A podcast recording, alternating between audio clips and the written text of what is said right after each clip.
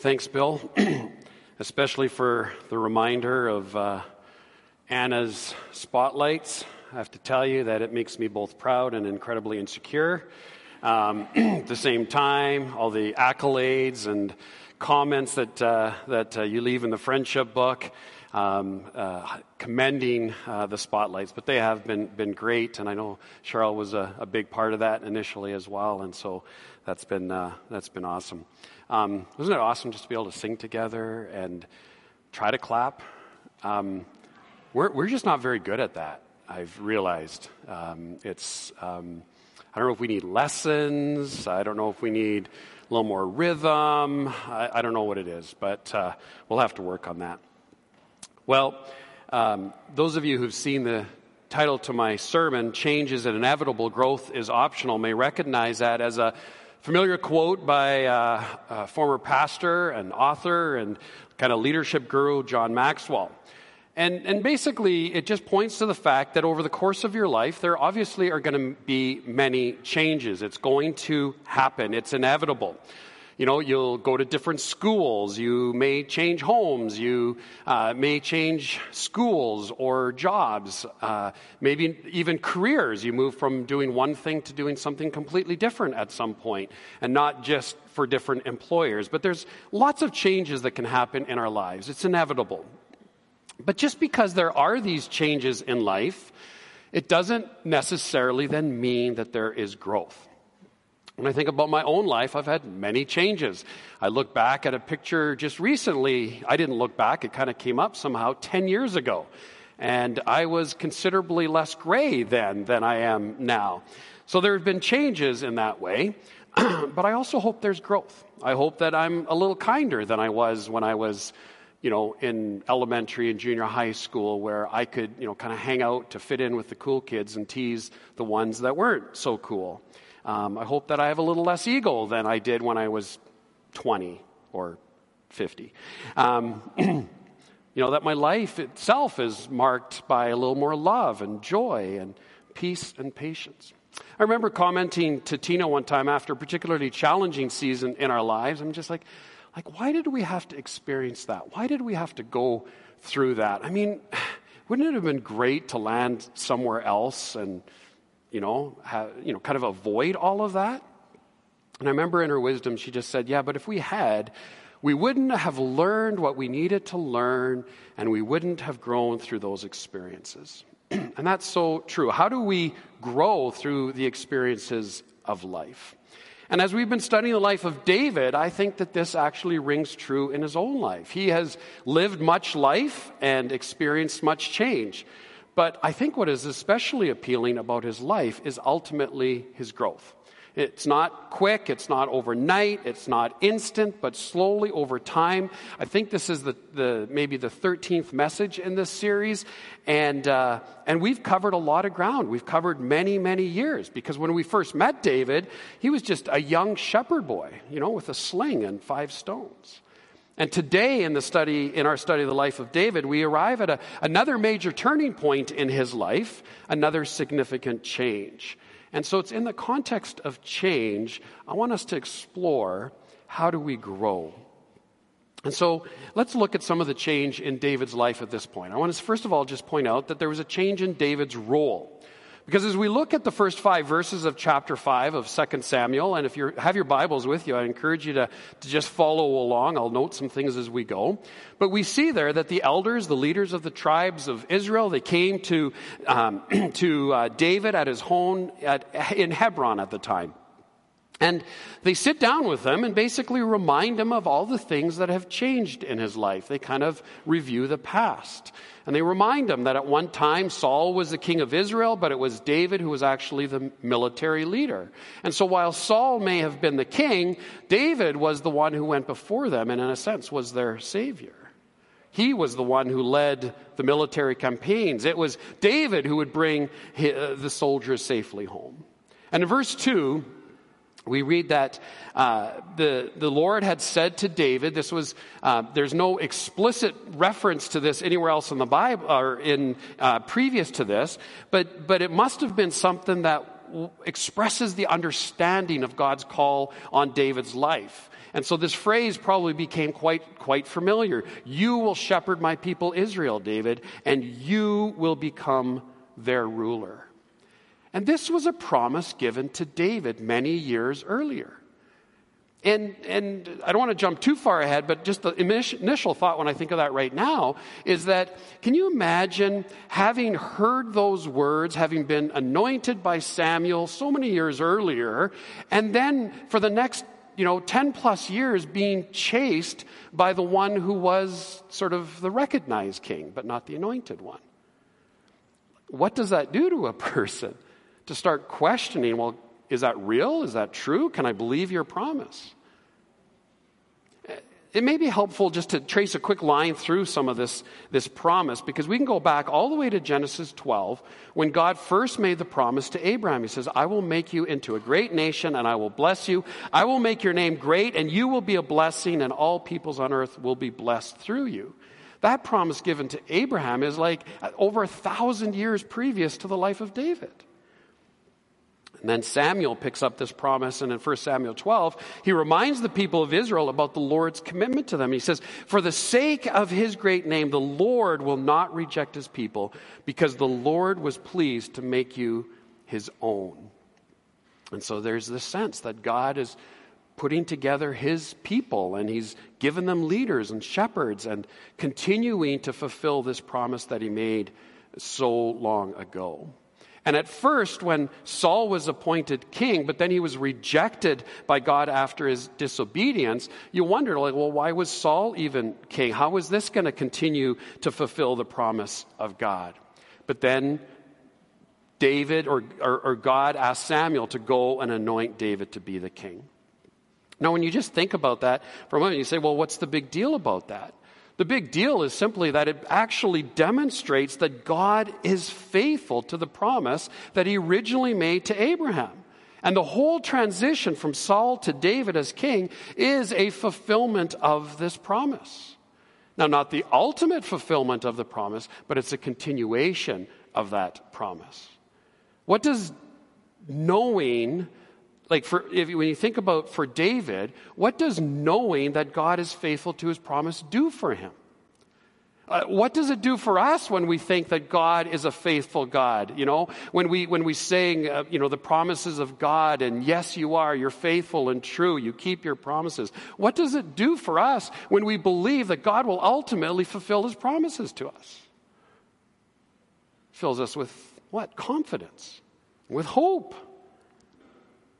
Time and a time again, uh, David has expressed his confidence in God. Why could he do that? Because he knew that God was faithful and he could be trusted.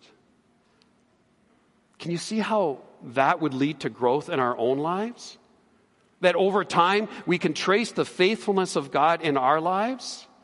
That maybe even when we're in the midst of a challenging time and we don't know how it's going to work out, how things are going to sort out itself, we, we, we, don't see what God's at work, or we can't, we, we don't feel it. We don't, you know the song, Waymaker, Promise Keeper? I love that line there. Even when we don't see it, you're working. Even when we don't feel it, you're working.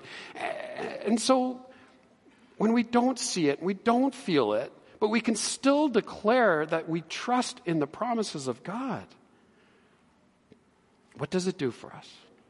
Right?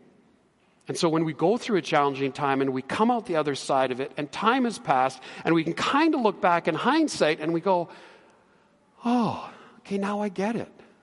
Now I see it. Now I see what you've done. I hope that you can think back in your own life over events like that. Events that were difficult, events that brought change into your life, but it wasn't until you actually looked back and saw ah, oh, I did grow through that experience. I did mature through those challenges. Those were, that was a, in hindsight, a relatively good but hard experience. Back to our text, you see, when the, when the leaders of the tribes came to David, they reminded him of God's promise to him You will shepherd my people Israel, you will become their ruler. And again, it was a reminder to the call of God on David's life that he would be the ruler, the leader of the people of Israel, of God's people, and the people who ultimately would belong to God would then follow this king. And he was given this, I think, somewhat unique phrase that he would be the shepherd them, that you will shepherd my people. And we know, as the people of Israel did, that David was a shepherd in Bethlehem when he was just a small boy. And this fact has been stated so often before. But isn't it a unique term for a king or for a ruler to be also called a shepherd? Because what do we know of shepherd imagery is that a, that a shepherd is one who, who protects, a shepherd is one who leads and cares for and provides for um, the people. And when David defeated Goliath, it was David himself who made a comparison that his killing of the giant was, was really an extension of some of the training that he had as a shepherd, where he killed the lion and the bear and he protected the sheep. And so David was this shepherd king who protected and saved the sheep from the dangers around them. When you hear this shepherd imagery and you hear of being saved and protected, does it sound like another king we know? Another shepherd? Are you connecting the dots between this Old Testament narrative and the New Testament? I mean, is it any wonder that this shepherd boy, who would ultimately become the shepherd king, would write, The Lord is my shepherd. I shall lack nothing. He leads me to green pastures, He leads me beside still waters. For you see, God has promised a shepherd to his people, one who would protect and save his people. And we know that God is faithful to keep his good promises. So, all of this story of David continually points us to Jesus. Jesus, who's the great king. In fact, in, in Matthew chapter 2 and verse 6, Matthew is quoting Micah the prophets, and he uses that exact phrase He will shepherd my people. And so here's Jesus, the great king, the one who defeated the enemies of sin and death, who's won victory uh, over death on a cross, who stepped in and fought some of our spiritual battles. He was on the front lines, he's leading, and we follow. And so we, like the leaders of the tribes of Israel in Hebron that day, we can come and say of Jesus then, You are the one who has defeated our enemies and made us safe. And because of that, we trust you, we follow you, we surrender to you, we submit to you as King, we, we, we recognize you as Lord, and so we will accept the, your Lordship in our lives. Friends, that is the posture for growth. You can't, you can't step into a relationship with Jesus and not recognize that we're then subject to Jesus. That, that, that where he leads, we follow, and what he says, we will do. And what he says we don't do, we don't do. It's pretty straightforward. But our posture of growth is when we recognize Jesus as King and we surrender to that. Now, another change uh, that we notice is not just the change in David's role from, from fugitive, from, from shepherd, but to king. We notice in this passage also a change in David's location. And the narrator gives us some details that put together a timeline of some of the major changes in David's life. And so, what we're uh, facing this morning is really a fairly dramatic turning point in our study of the life of David. Because up until now, it's all been about the rise of David. And now, moving forward, uh, what we study will be in the context of the reign of David as king. And so here we have David finally not just anointed as king, but really inaugurated as king of all of Israel. He's recognized now by all the elders, it says, all the leaders have come together. And for all these years, he had been on the run from Saul, wondering if this, was, this day was ever going to come to pass. And here it is. And the narrator even gives us the, the, the, details that at the age of 30, he had become king of Judah. That was the territory to the south. And he lived there in the city of Hebron. And he was already reigning in that part of Israel for seven and a half years. But now, at the age of 37, he's not only king over the area of Judah, but all of Israel as well. And so David is smart. He recognized that strategically, he, he needs a more central place to rule and reign from. And Jerusalem was that that city. And now he's king, we're told, for another 33 years. And so then we know what happens, right? At the age of 70, he dies. Sorry, that should have been a spoiler alert if you didn't want to know the end of the story, but we'll get there eventually. It's kind of like the movie Marley and Me. Have you guys seen that movie? It's fairly old now, but I remember like the first time you're watching that, you sort of you're warmed up to this beautiful, cute dog, and then you look at each other. The dog isn't going to die, is it? You know. Of course, it's Sorry if you haven't seen it, I just spoiled that too. Um, but yes, David also dies. But after giving this overview of David's life, the, the narrator goes back and he adds some detail about this change in location. And it, we're reminded, we're just told that King David and his men, they march up to Jerusalem.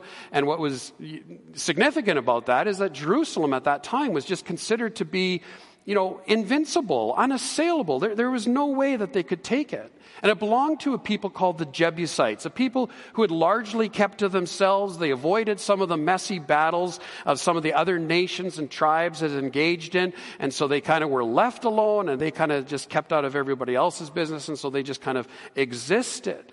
Now, there's a lot of speculation by writers and commentators about what actually happened, how uh, David and his men uh, got into this fortified city so easily. Um, and uh, even the verbal exchange that takes place there between uh, David and the Jebusites. And if you want to nerd out a little bit, you know, you might want to do some research uh, yourself.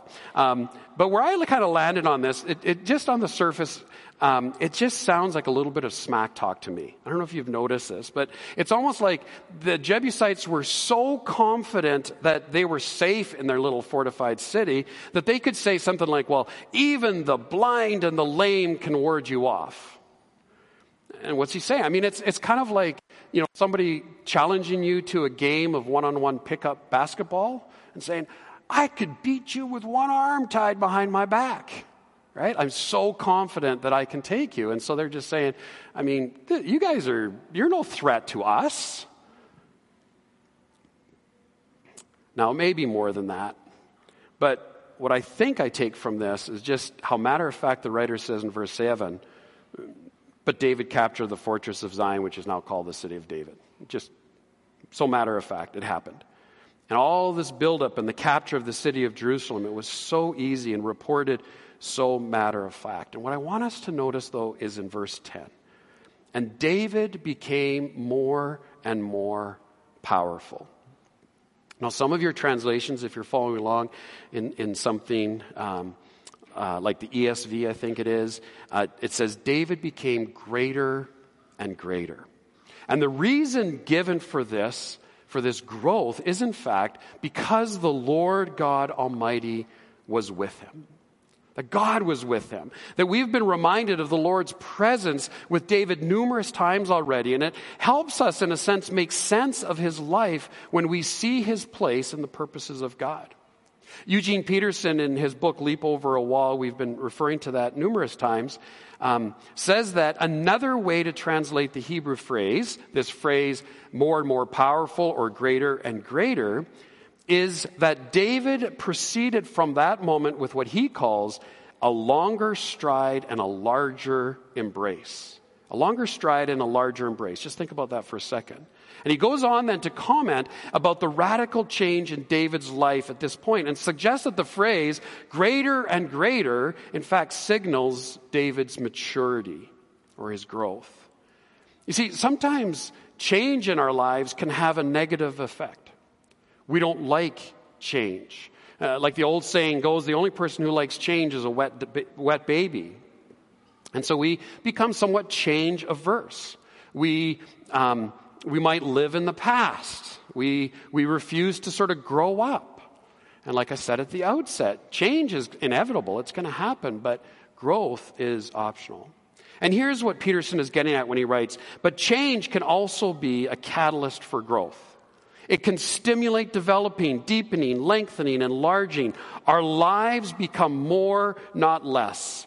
And that's what the narrator calls attention to in David at this moment. Not David embittered by the long hostility of Saul. Not David narrowed into an obsessive paranoia against the Philistines. Not David reduced to a compulsive regard for his own interests. Not David lazily living off the reputation of his youthful achievements. I like that because it's like, you know, he did something pretty significant when he was a teenager. He killed a giant. He could have been living in the past and just reminding people of that all the time. But he says, or Peterson goes on, he says, no, rather, all of that conflict and hostility, all of those blessings and wonders, all that hate and love metabolized into a holy life, a life robust in God and prayer and obedience. And so he lengthened his stride, he enlarged his embrace. Who he was before God was changing. And when we consider our lives, and specifically our life in tr- Christ, could we say that we've grown? That we've matured? Not just that maybe our hair is a little more gray than it was 10 years earlier, but that we as a person, who we are, the Spirit of God at work in our lives? Have we, in a sense, become greater and greater? Have we gotten a longer stride and a larger embrace? Are we more hospitable? Are we open to people that are different than us? Are we more loving and kind than we have been? See, I think sometimes when we look at our lives in the context of faith, we, we often just look at the here and now. We look at kind of today or kind of the immediate time frame. And we might only be focused on, on some of the changes that are taking place. Um, but what is, you know, like kind of focusing like what's t- different today than yesterday? And you might think, well, things are kind of the same. And, and just as a kind of as a side note, when, I'm, when I think about some of you, especially the younger kids, that I haven't seen since like pre COVID, it's just like, who are you? Like they, there's just this dramatic physical change that takes place in that time. Most of us haven't changed that much in this time. But have we matured? Have we grown? Are we deeper in our relationship with Jesus? Are there things that we incorporated into our lives during COVID when, when everything else was stripped away that allowed us to deepen our walk with Jesus? Because growth takes place over time, it's not instant. Now, there are day to day experiences that happen to us, but growth and maturity takes place over time, and we're not always aware of it in the moment. Let me just try to illustrate it this way. Um, just recently, Tina and I, we were on some vacation. We got away to Kelowna, and we decided that we would uh, rent some bikes and go for a ride on the Kettle Valley Rail Trail. Uh, some of you are nodding your heads already. You've been there. You know what I'm talking about. For those of you who haven't, it's basically a rail line that was, was constructed, um, I think, in the late 1800s, early 1900s. Um, and uh, uh, kind of almost goes across the top of this mountain. And the section that we were doing was the Myra Canyon.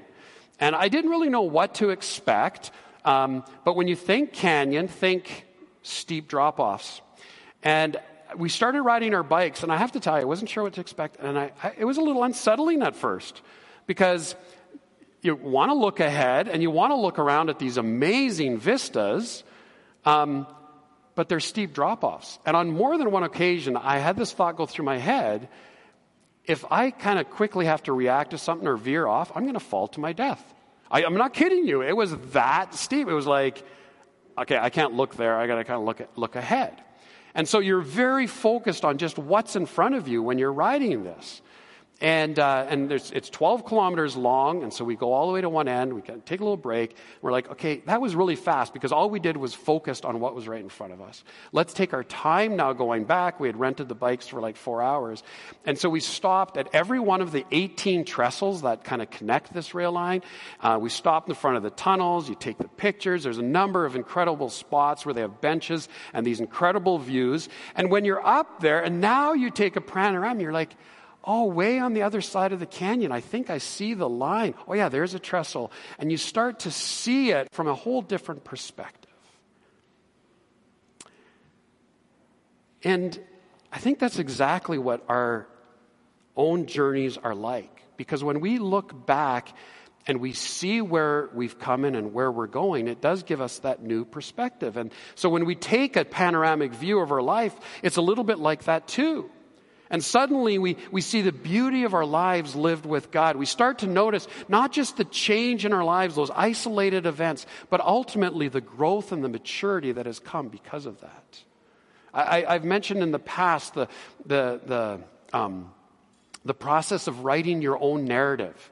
To be able to look back over the course of your life and, and highlight those events, just all of the events, and then you can also separate them and say, that was a really traumatic experience, that was a difficult one oh, here was a really positive one. This was really good. But suddenly you start to see God's story has been woven into your life for all of eternity. So why wouldn't it start when you're one or two or five or 12? And those experiences that we experience in life impact us and form us and shape us. Well, let's just move on to one last change and that's in David's military strategy.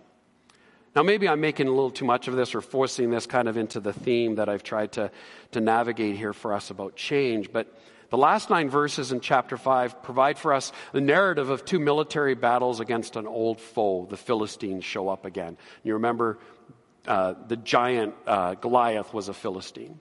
And so David here in this context uses two different strategies. But what I want to highlight is why he used two different strategies. Now it's pretty obvious what happens. The Philistines hear that David has been anointed king over Israel, and so they set out to look for him. Because to the Philistines, David had become their nemesis. He was responsible for numerous victories over them. And so David becoming king of Israel was a real problem for the Philistines. And they're not going to mess around this time. And so it's written that they went up in full force to search for him. And it sounds like the entire Philistine army is now on the hunt for David. And you think about it, he's like, oh, good grief, here we go again. I've just spent the last 10 plus years of my life running from Saul, and now there's an army that's coming after me. They're intent on taking my life. And so, as the Philistine army gathers in the valley of Rephaim, which is just kind of southwest of Jerusalem, David sees this as a threat ultimately to him and his people. And so, what I want us to notice is what does he do when he hears about this threat? When he hears about this enemy, when he hears about this challenge that's facing him. And I suspect that he does hear probably what he has done many times in his life already. That this was a well established pattern in his life. This was a routine in the way that he responded to, to life events. You might even say he had a bit of a rule of life. This is what he did. And the first thing we know is that David got away. he just got away by himself. He went down to the stronghold, the text says. Now, that may have been a safe place in the king's palace that was established and hidden away from kind of obvious sight, or maybe even escaped back to some of his previous places of refuge, some of those caves of Adullam that he had been in before. He went, you know, when I need to kind of collect my thoughts, when I need to come spend time with God, this is where I go. And so he went away. And I want to just say to you that going away and finding a quiet place, finding some silence and solitude is a absolutely critical practice for believers. At any time, every day, you just start to develop that rhythm and recognize that over time how beneficial that is for your walk with Jesus. One of the things that we basically require, it's, uh, I don't think we've written it into any contracts, but for all of our staff, we need to spend a silent day a month in prayer. That just we get away with Jesus. And for accountability, we actually tend to do it all together. We go to a retreat uh, center for the day and we meet together at the beginning, then we're completely uh, apart. We may even eat lunch together, but actually do that all in silence. That's an incredible discipline right there. And then we meet together and we debrief. What, how did God meet you today? And, um, and I think it's critical for us as a staff to pull away and spend that time. Because we always say we'll do that. We always think we should do that, but we don't do that. Maybe you want to figure out if you can incorporate something like that. Anne, who's our director of spiritual formation, she pushes this all the time and gives leadership to some of this. And she has just, she's coming back today. I see her family here without Anne because I know she's coming home today. She spent the entire last week on a silent retreat just to pull away and be with God. And, um, and I know that, like, even a text that I got from her this morning, she just talked about, you know, it's just been an incredibly healing week. Look forward to sharing that. And I look forward to hearing that. But whether it's 15 minutes in a day, or whether it's a, an hour a day, or a day a month, or a week a year, or whatever you could build into your life to recognize the importance of getting away by yourself. And can I just throw a little plug in here for Camp Caroline right now? Um, I was there on Friday for some meetings. And, uh, um, you know, they're sending these getaways with a purpose, and it's completely different. And it's kind of, kind of sad to be at camp when it would normally be like just bursting with activity. But there was also a beauty in the stillness and the peace. And just walking across, like there's 320, I think, acres of just incredible uh, landscape and trails. You could go there for a week and walk every trail and probably not exhaust them all. But I would encourage you, whether it's a family or maybe you're a couple that just needs a break, go away there. Having these getaways from Wednesday to Sunday or Friday to Sunday, I promise you want it's like an all-inclusive like all the meals are provided yeah you got to bring your own sleeping bag or whatever but but just go and enjoy some time away anyways david when he got away it wasn't just for the silence he prayed and we discover that what David did there in the stronghold, the first thing that he did was pray, and he turned to the Lord and inquired of him. I like that word, he inquired of him. Because he comes right out and asks God, God, should I attack the Philistines?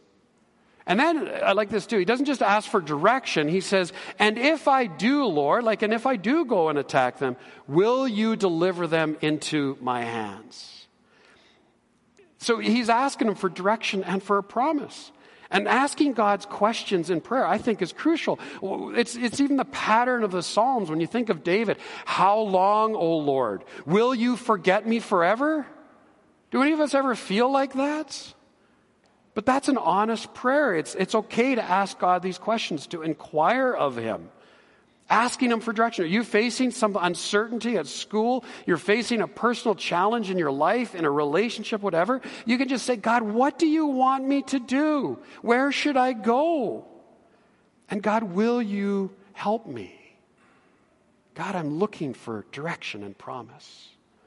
And after David prays, he listened and then he heard because he wouldn't have heard if he hadn't listened.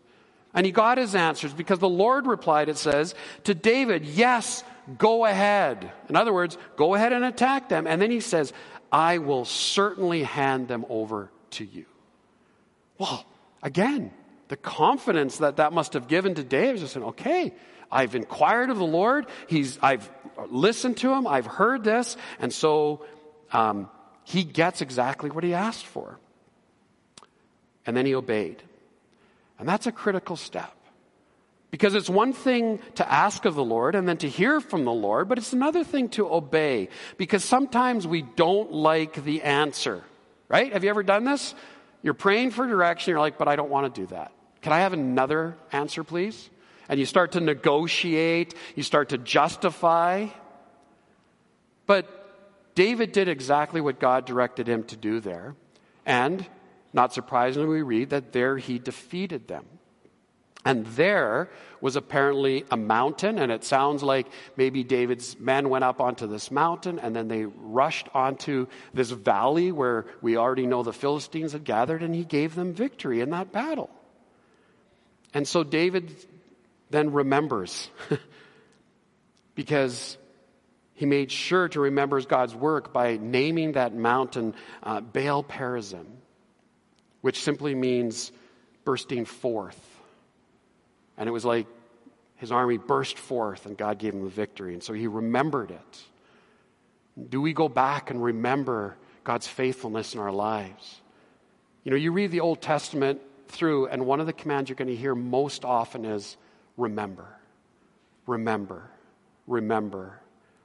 And I think that's an encouragement to all of us to look back on our own lives and remember God's faithfulness, that He is at work in His life. And of course, David triumphed, gave him the victory. It's so symbolic that, you know, the Philistines had idols that they trusted on. Well, they, you know, their idols were no match for God. And so they just run away and they drop their idols, and David and his men carry them away. I like the imagery of that. And in verse 22, this didn't just happen once, it was once more the Philistines. And once more, David did exactly this. He got away, he prayed, he listened and heard. This time, God actually gave him a different strategy. He implemented that, and again, there was victory. You see, when we routinely practice what David did here, I believe that it's part of how God forms and shapes us, how He leads us to growth and maturity over time. Friends, I, I, I, I, thought about sharing this this morning, and then I was like, ah, do I or do I not? Because I, I really want to be careful to not make this sound like it's, it's uh, you know, looking for pity or, or um, you know, that you're like somehow worried that, man, I'm just, I'm about to lose it or something like this. But I want to tell you right now, it's just a heavy time for me. I think our whole staff feel this right now. It just, there's a sense of there's just so many things that have to fall into place. You know, we, we have staffing needs, which is a great problem to have, but, but, but we, we have some significant staffing needs to fill, ideally before September. We're only six weeks away from that. We have, we have uh, you know, other things that we have to sort out. Some of you know that our facility manager, Barry, passed away in April, and we're trying to sort out okay, so what does that look like for our facility management stuff to go forward? There, there's, you know, uh, some of the pastoral care needs, some of the things that, that you guys are carrying, and you share it with us, and it's a privilege to carry that with you because that's what we want to do. But there's some really heavy stuff that people are dealing with. And so when you feel like there's so much against you, and you probably have it in your own life, what are you feeling challenged by? And I was reminded this week, and I don't think by accident at all, of an event in Second Chronicles 20 where King Jehoshaphat, he's king of Judah, and he's under attack, military attack again. And, and he just acknowledges, God, we have no power. This army that's coming against us is too vast. And then I love what he prays. He says, We don't know what to do. There's a humility in there, isn't it? We don't know what to do. But our eyes are on you. We don't know what to do, but our eyes are on you. Friends, that's where I find myself today. Maybe you find yourself in a similar place.